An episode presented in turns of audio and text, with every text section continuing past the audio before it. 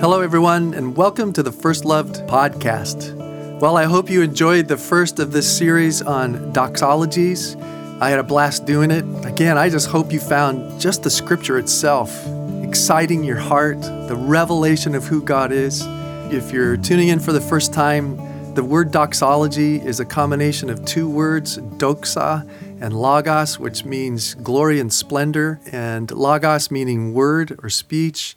And so together it means it's a phrase of praise or glory to God in regards to his splendor, his greatness, his majesty.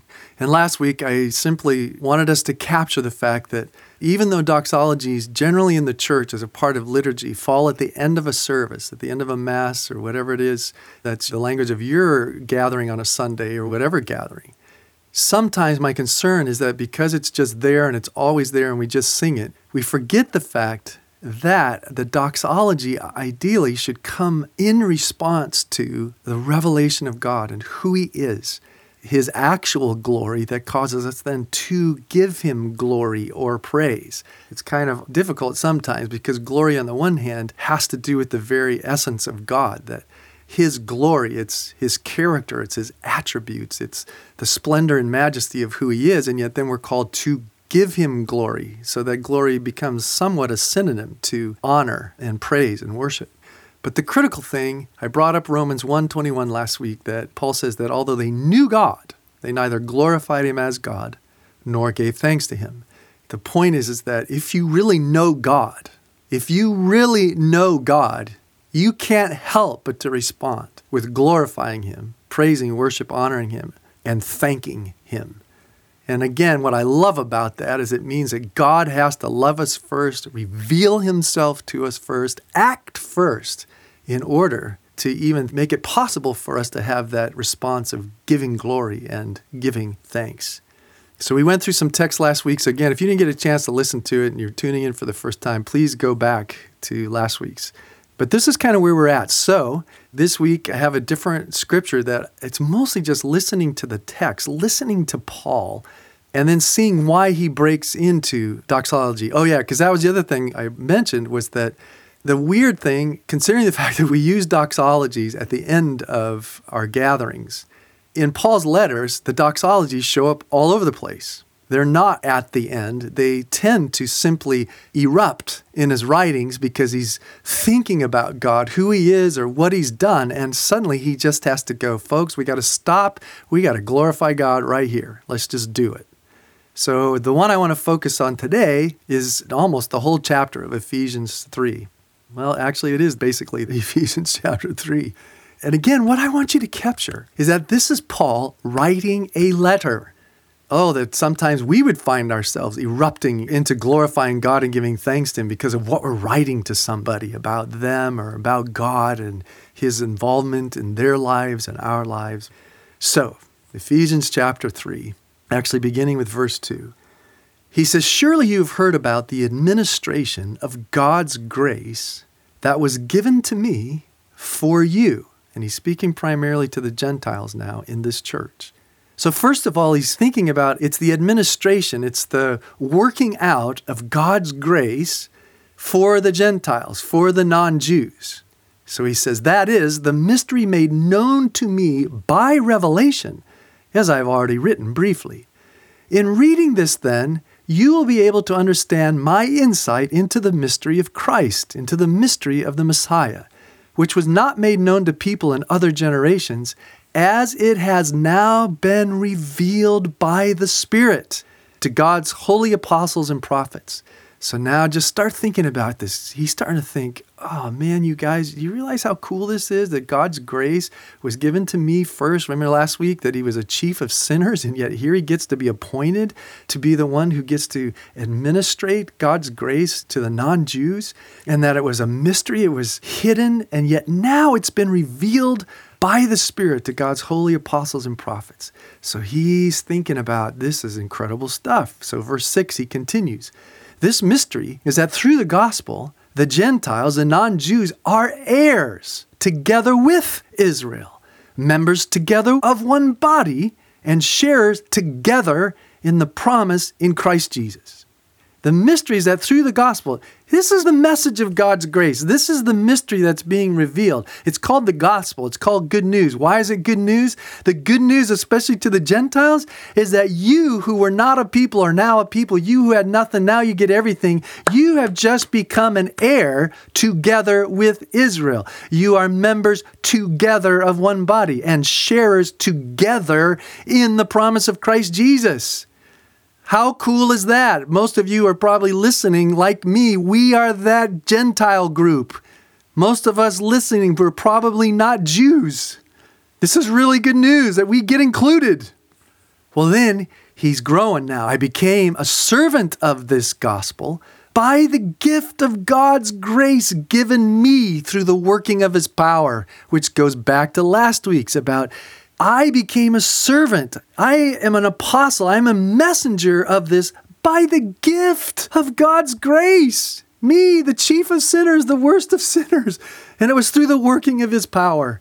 And then he says here, he almost says it again, although I am the I am less than the least of all the Lord's people, this grace was given me to preach to you, the Gentiles, the boundless riches of Christ boundless riches of Christ and to make plain to everyone the administration of this mystery, which for ages past was kept hidden in God.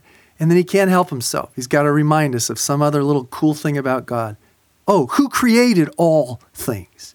He continues, his intent was that now, through the church, through his new people, made of Jew and Gentile, born of the Spirit, the manifold wisdom of God should be made known to the rulers and authorities in the heavenly realms according to his eternal purpose that he accomplished in Christ Jesus our Lord. You understand now? He is saying this all began as God's wisdom, it was his eternal purpose which he revealed to me. He's revealed to the apostles and prophets by his Spirit, the one who created all things, the one who has crazy wisdom, who's accomplished all this in the Lord Jesus Christ. And he gave me the privilege of telling you all this. Well, verse 12 In him and through faith in him, we may approach God with freedom and confidence. So I ask you, therefore, he says, not to be discouraged because of my sufferings for you, which are your glory. And here's the part that maybe you're familiar with. Suddenly, he says, For this reason I kneel before the Father. And again, he has to embellish on what's that? From whom every family in heaven and earth derives its name. And he says, While I'm kneeling, I am praying that out of his glorious riches he would strengthen you with power through his Spirit in your inner being, so that Christ Jesus may dwell in your hearts through faith.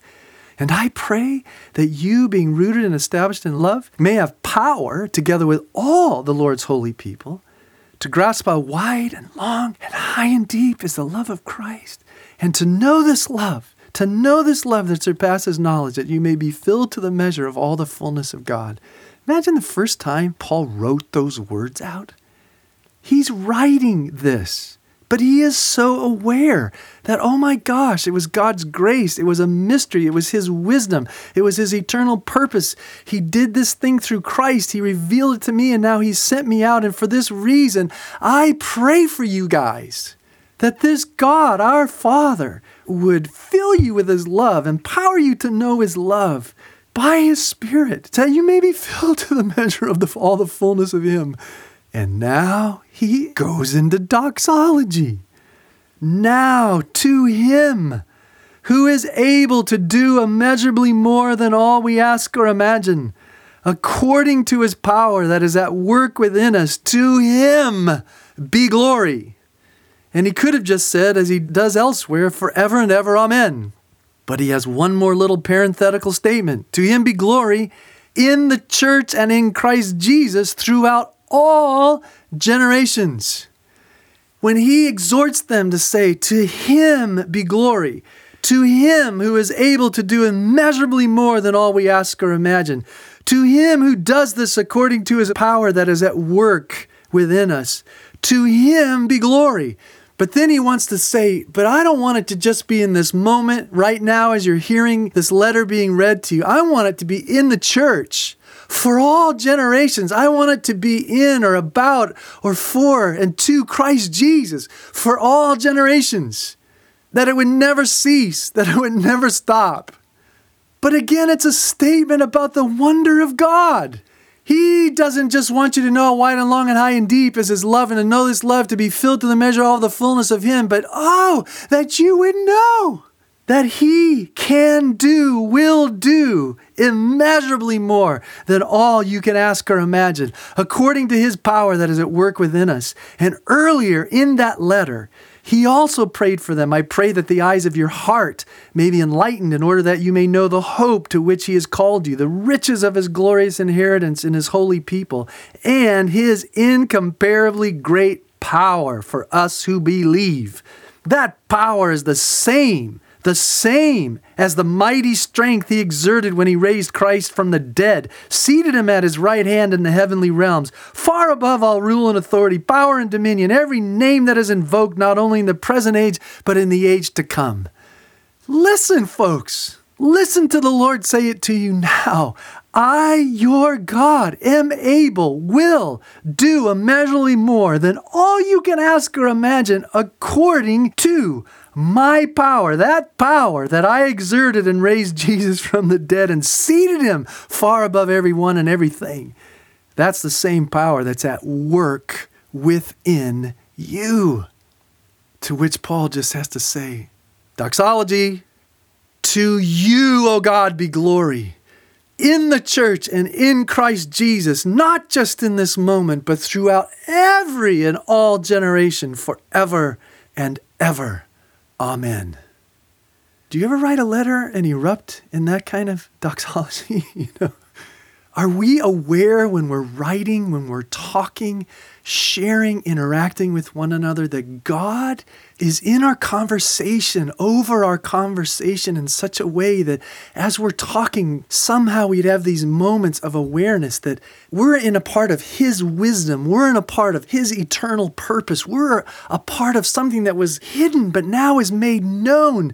We're in a part of something that's so mysterious that only now only now did the angels, all of those in the heavenly realms, he says, the rulers and authorities are just discovering. We're in this thing, folks. We're a part of this thing. And oh, as we think about that, this God, who is the King eternal, immortal, invisible, the only wise God, this God who he interjects and says, Oh, by the way, he's the creator of all things. And oh, yeah, by the way, he's the God who'll work everything out and according to his time. Oh, yeah, by the way, he's the God that gives life to everything. Oh, yeah, he's God, the only God, the blessed and only ruler, the King of kings and the Lord of lords, who alone is immortal, who lives in unapproachable light, who no one has seen nor can see. It's this God oh, I'm getting fired up. Hope I didn't blast your ears out.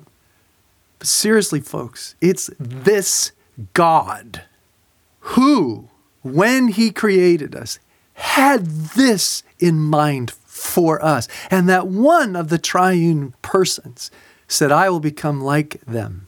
I will enter into their suffering, into their brokenness, and I will do for them what they cannot do for themselves.